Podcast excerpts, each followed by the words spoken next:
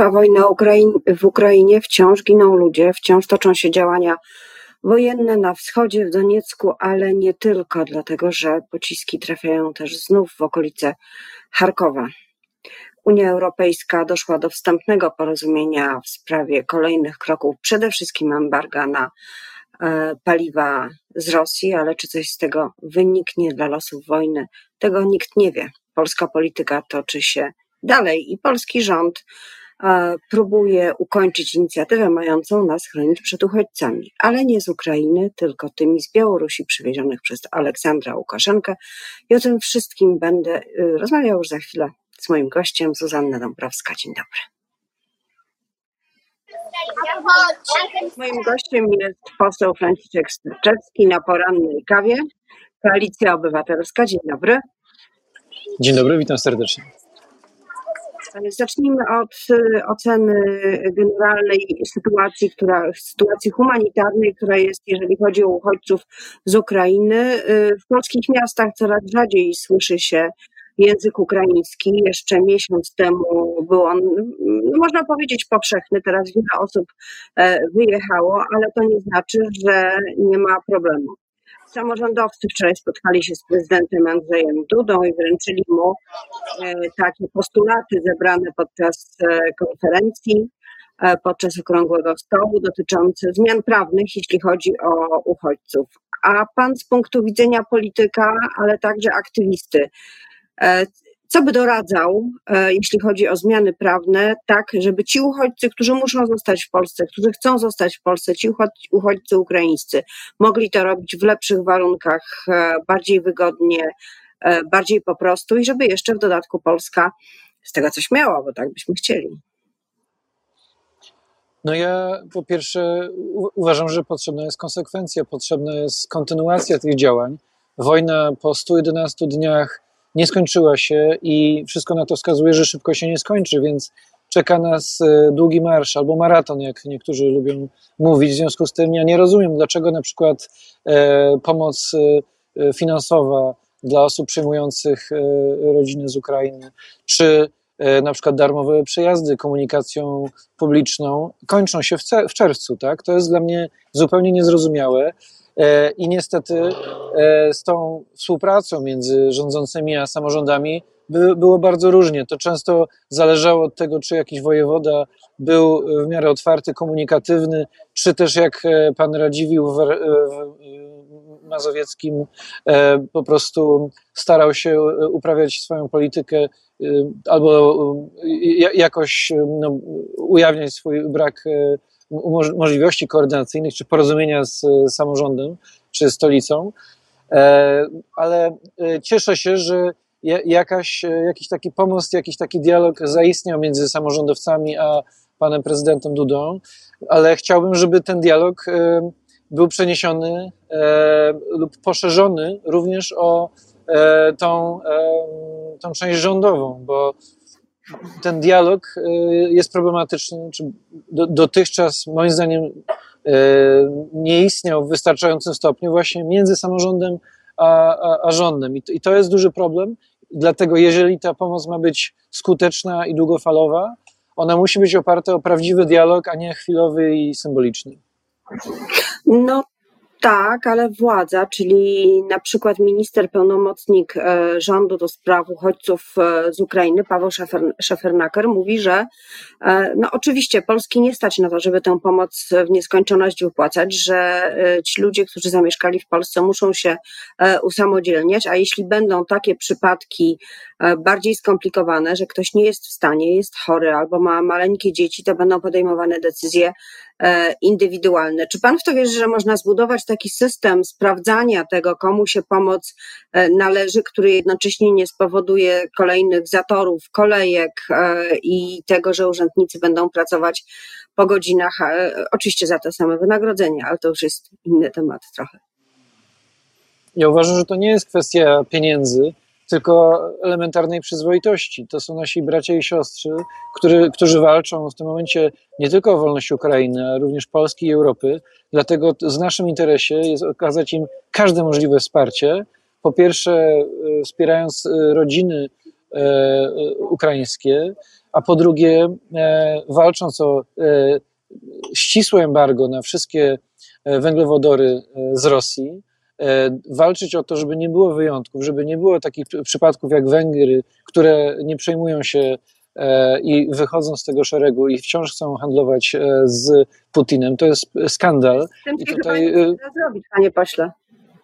Ale również tu, absolutnie tutaj nasz rząd powinien apelować, skoro ma taki dobry kontakt z Orbanem, powinien apelować o jakąś przyzwoitość, o, o, o wspólną politykę wobec Orbana, a nie o jakiś taki podwójny standard.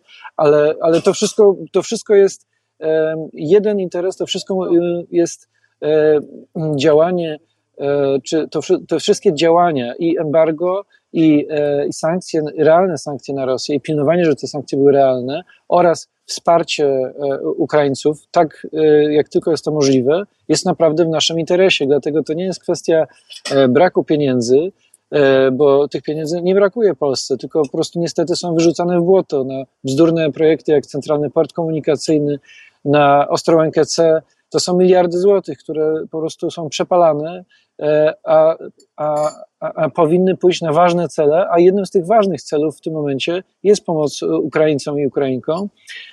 Pomagaliśmy dotychczas.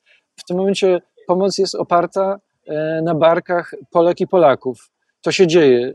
E, spełniliśmy, zdaliśmy egzamin z Solidarności. Dokładnie, dokładnie. Więc uważam, że że miarą przyzwoitości polskiego rządu jest po prostu wesprzeć ich, e, tych, którzy pomagają Ukraińcom i Ukrainkom, żeby nie było tak, że ta pomoc jest tylko na barkach e, po prostu ludzi potrzebujemy systemowej pomocy i tyle. No. Ale jednym z tych celów wydatkowania pieniędzy, wcale nie takim małym, było budowanie zapory na granicy pomiędzy Polską i Białorusią. I chyba dobra wiadomość, minister Mariusz Kamiński ogłosił, że budowa zbliża się do końca i w związku z tym już w lipcu będzie można odwiedzać e, i wyjeżdżać e, swobodnie z tych miejsc nadgranicznych, 183 miejscowości objęte takim właściwie nie wiem jak to nazwać, stanem wyjątkowym, nie stanem nadzwyczajnym, no jakimś takim zamknięciem czy też oblężeniem. E, czy to rzeczywiście jest dobra wiadomość? Jest Pan zadowolony, że spokojnie wreszcie jako parlamentarzysta będzie Pan mógł pojechać e, i zobaczyć, jak wygląda sytuacja na samej granicy? Uważam, że to jest analogiczna sytuacja do zamykania lasów w czasie pandemii. Rząd najpierw lasy zamknął, a później mamy się cieszyć, że je otworzył.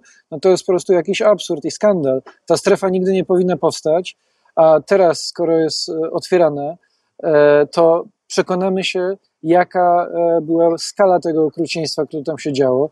Pamiętajmy, że naprawdę setki ludzi, które starały się przekroczyć granicę, uciekały zarówno przed talibami w Afganistanie czy problemami w innych państwach, e, uciekały przed e, Łukaszenką, który je oszukał, również były traktowane i prześladowane przez służby podlegające ministrowi Kamińskiemu, również przez Straż Graniczną, która wypychała tych ludzi wielokrotnie, rodziny, kobiety z dziećmi, kobiety w ciąży, które poroniły.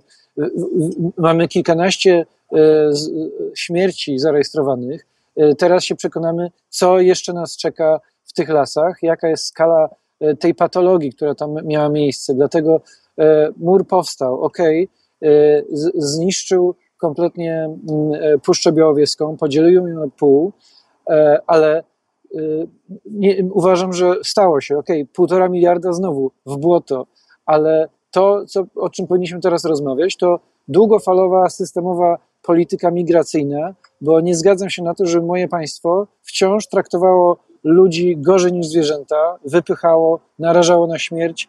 To się musi skończyć i mam nadzieję, że, e, że, że teraz e, nie wiem, czy, czy ten rząd, czy po prostu e, rząd opozycyjny po wygranych wyborach e, no, e, zacznie szanować prawa człowieka, współpracować z organizacjami pomocowymi, bo nie, nie może być tak, że jednym osobom pomagamy na granicy ukraińskiej, a innym osobom, tylko dlatego, że mają inny kolor skóry, y, są innego wyznania, odmawiamy tej pomocy, co gorzej, narażamy ich na śmierć i utratę zdrowia. To, jest, to, się, to się nie godzi. To nie, tak nie może być w Europie w XXI wieku.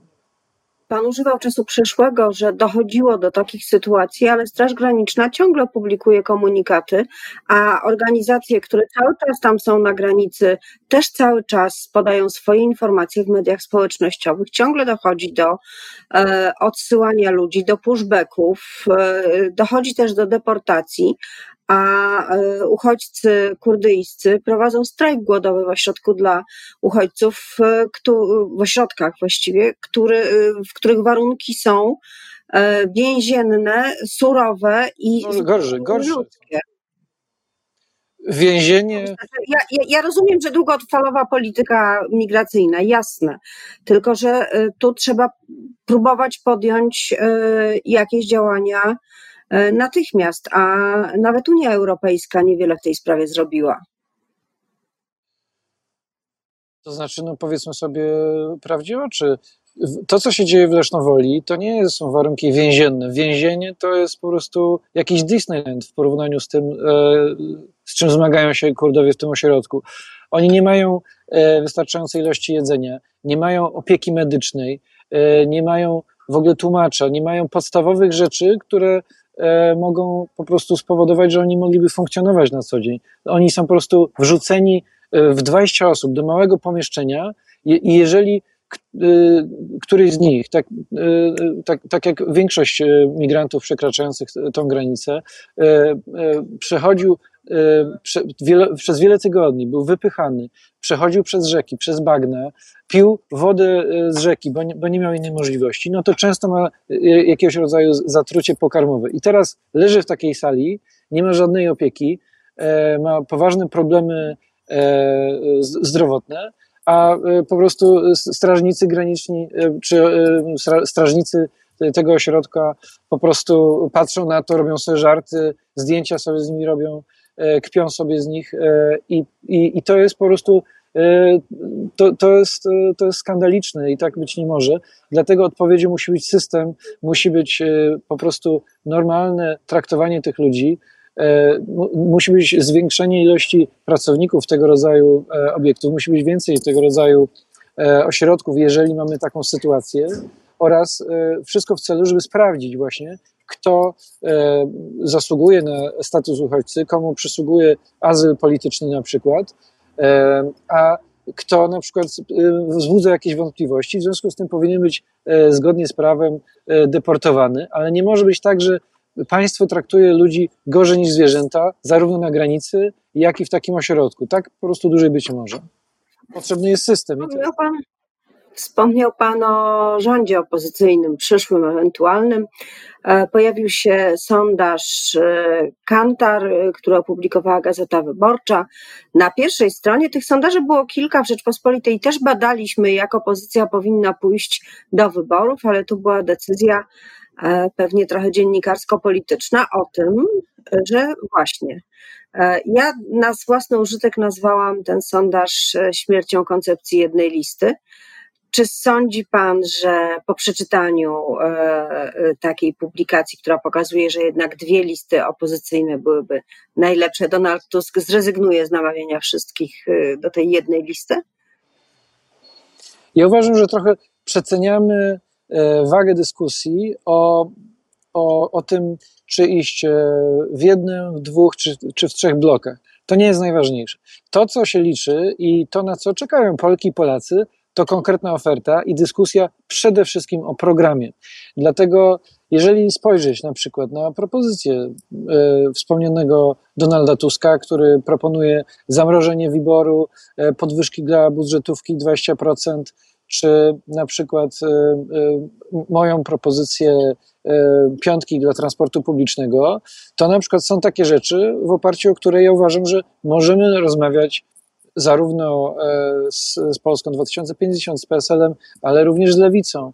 Dlatego to, co powinno się odbyć teraz, to rozmowa między liderami, z czym idziemy do Polaków, tak? Jeżeli y, powiemy, że pójdziemy na przykład z, z tymi y, punktami programowymi, o, którym, o, tu, o których wspomniałem, z, z Polską, która wspiera, z Polską, która E, odbudowuje państwo, to uważam, że te możliwości tutaj e, koalicyjne są, są bardzo różne, ale uważam, że ta praca programowa, ta debata o postulatach i o tym, jakie chcemy Polski po wygranych wyborach, to jest najważniejsze. A to, czy pójdziemy w dwóch listach, e, w, czy, czy w jednym bloku, uważam, że powinny być zwieńczeniem właśnie tej debaty. Ja osobiście e, najbliżej mi do, do, tej, do, do tej propozycji, którą też potwierdza ten sondaż, czyli e, dwóch list, centrum konserwatywne bardzo bardziej PSL PL 2050 oraz na przykład koalicji lewicy, ale to jest moje osobiste zdanie, E, ale, mm, ale to, co jest najważniejsze, to mobilizacja e, wyborców i spowodowanie, że ludzie pójdą do urn, a pójdą, jeśli będą wiedzieć, że autentycznie ta lista, e, ta formacja polityczna czy koalicja będzie miała ofertę specjalnie dla nich, a nie będą mieli tego poczucia, że ok, głosując na tych, wspieram też takich, z którymi się skrajnie nie zgadzam. E, też e, warto sprawdzić na strukturę elektoratów.